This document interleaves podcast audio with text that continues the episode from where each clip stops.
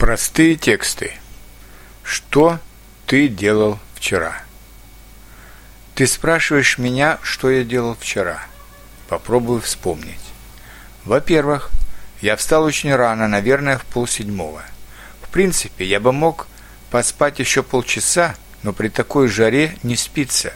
Просыпаешься каждые полтора часа и чувствуешь, что подушка уже мокрая. Чтобы не быть сонным, я принял холодный душ и выпил две чашки кофе. После этого я поехал в языковую школу, где я работаю учителем русского языка. Сейчас у меня индивидуальные занятия по три часа каждый день с французом. Он уже неплохо знает русский язык, а поэтому мы много читаем, говорим, спорим, особенно об Украине, где сейчас очень непростая ситуация, которую западные страны и Россия оценивают по-разному. Время прошло незаметно, как всегда.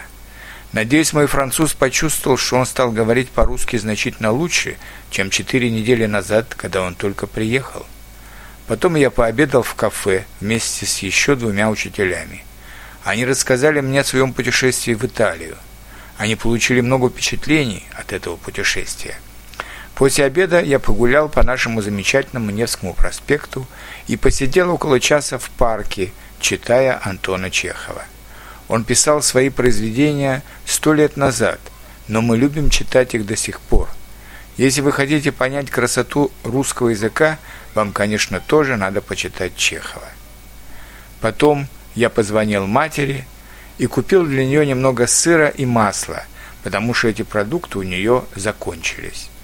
Я зашел к матери и занес купленные продукты, а после этого поехал домой – Дома меня ждали дети и жена. Мы поужинали, посмотрели интересный фильм по телевизору и в 11 часов пошли спать.